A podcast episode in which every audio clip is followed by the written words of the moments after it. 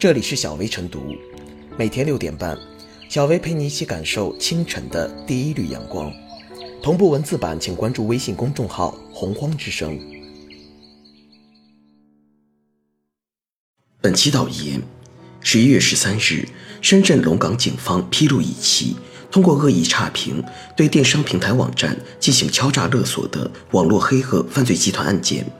嫌疑人通过 D M 联盟网站及其他社交平台招录恶意差评师，对网店敲诈勒索，涉及各电商平台网店近二百家，七千九百余单，遍布全国多个城市。目前三十五名违法犯罪嫌疑人被抓获，十七名主要犯罪嫌疑人已被刑拘。这是全国打掉的首个有组织有架构的网络涉黑恶犯罪集团。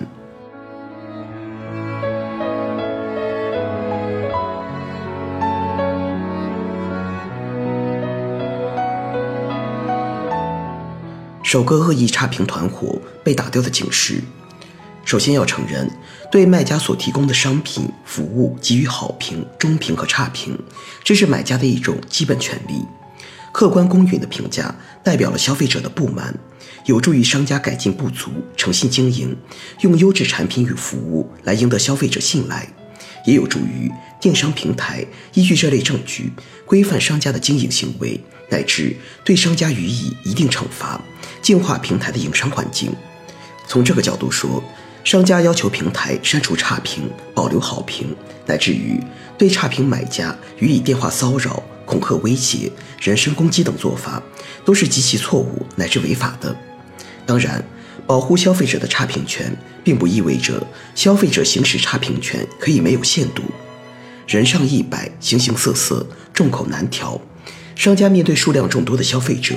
即使商品质量合格，服务也优质，也不能满足所有人的喜好。那么商家要求消费者对他们的评价客观公允，便是自然而然的事情。而那些唯利是图的恶意差评师及背后的组织者，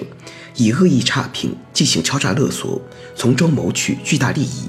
便是对商家合法权益的侵犯，损害了电商平台数据评价体系的完整性和真实性，也是对广大消费者的误导。因此，一方面要打击那些或明或暗地阻止消费者行使差评权、对差评买家打击报复等行为。将于二零一九年一月一日起实施的电子商务法规定，电子商务平台经营者不得删除消费者对其平台内销售的商品或者提供的服务的评价。另一方面，也要打击同行之间的恶意差评，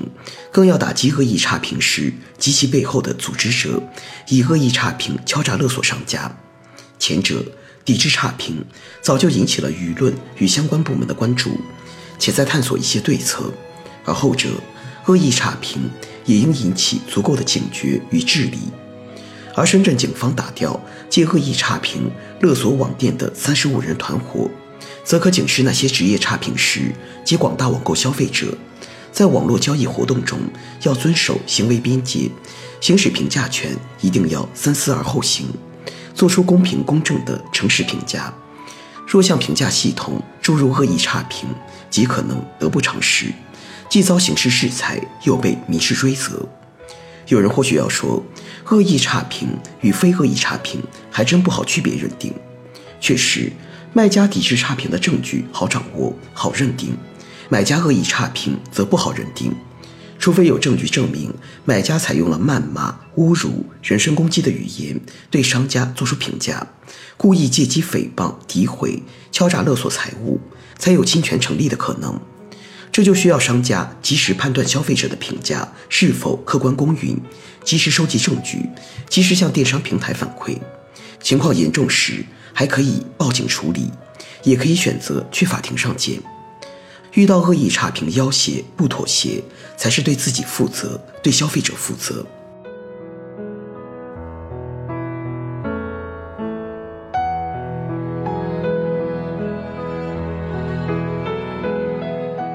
对恶意差评行为应打早打小。面对网购平台上琳琅满目的商品，不少消费者都会遇到选择难题，不知道购买哪个店铺的好，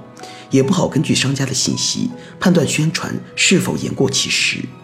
这时候，其他已购物消费者对商品的评价就会成为重要参考。购前阅读其他消费者的评价已然成为网购的必选动作。消费者评价商品满意与否，直接关系着店铺生意的好坏，这让店铺的经营者非常乐见好评，惧怕差评。这也是恶意差评师能够敲诈勒索屡屡得手的重要原因。网络店铺信誉的提升可能需要长期的付出，而信誉的坍塌可能就会因为几个恶意差评而迅速发生。这对那些守法经营、勤勤恳恳的网店经营者而言极不公平。恶意差评的大量存在，不仅会影响商家的切身利益，还会蒙蔽消费者的眼睛，导致消费者无法辨别评价的真伪，再次在网购中迷失方向。所以，对恶意差评现象必须要坚决清除。偶尔或数量较少的恶意差评，从社会危害性上说，充其量就是小恶。有些遭遇恶意差评的店主宁愿选择花钱消灾，赶紧把瘟神请走。原因一方面是小本经营实在伤不起、耗不住，另一方面也担心维权举报之后被打击报复，还有就是担心维权成本高，甚至是不知道如何维权。这些因素都会让恶意差评现象持续存在，而且妥协退让未必能换来恶意差评者的真正远离，反而会变本加厉。当一种尚处于萌芽状态的小恶没有被及时扼杀时，其终究会演变成为大恶。新闻中这起黑恶犯罪案件再次证明了这个道理。当小打小闹赚点零花钱的恶意差评行为没有被严厉打击，很快就会发展成为有组织的涉黑恶犯罪集团作案。从新闻中看到，这起案件的主要犯罪嫌疑人蒋某龙在归案后供述，他原是在某电商平台经营电器的店主，被人敲诈勒索过一次之后，也就如法炮制做了几单，尝到甜头后便一发不可收拾，便招人组队开始了团伙作案。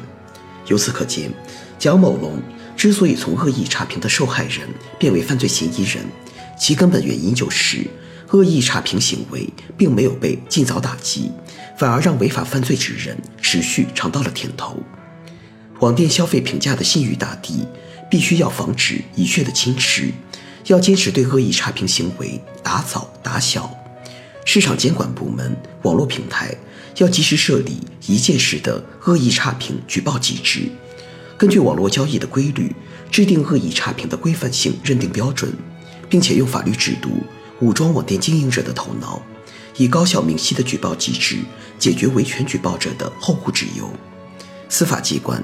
应对网络领域的扫黑除恶斗争总结经验，分析原因，及时全面的建立长效性的防范机制。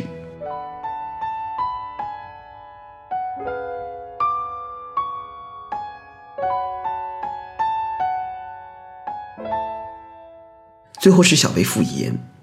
对网购商品做出符合真实意愿的评价，无论是好评还是差评，均是消费者享有的重要权利。而恶意差评师的出现，无疑是借维护消费者权益之名行敲诈之实，不仅对净化市场环境无益，反而给商家泼了脏水，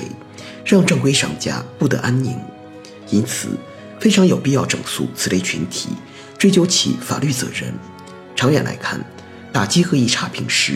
既需要执法部门强化力度，严厉追责，也需要电商平台优化考核机制，甄别差评原因，分清到底是正常纠纷所引起的差评，还是故意实施的恶意差评，进而对商家级别做出合理评定。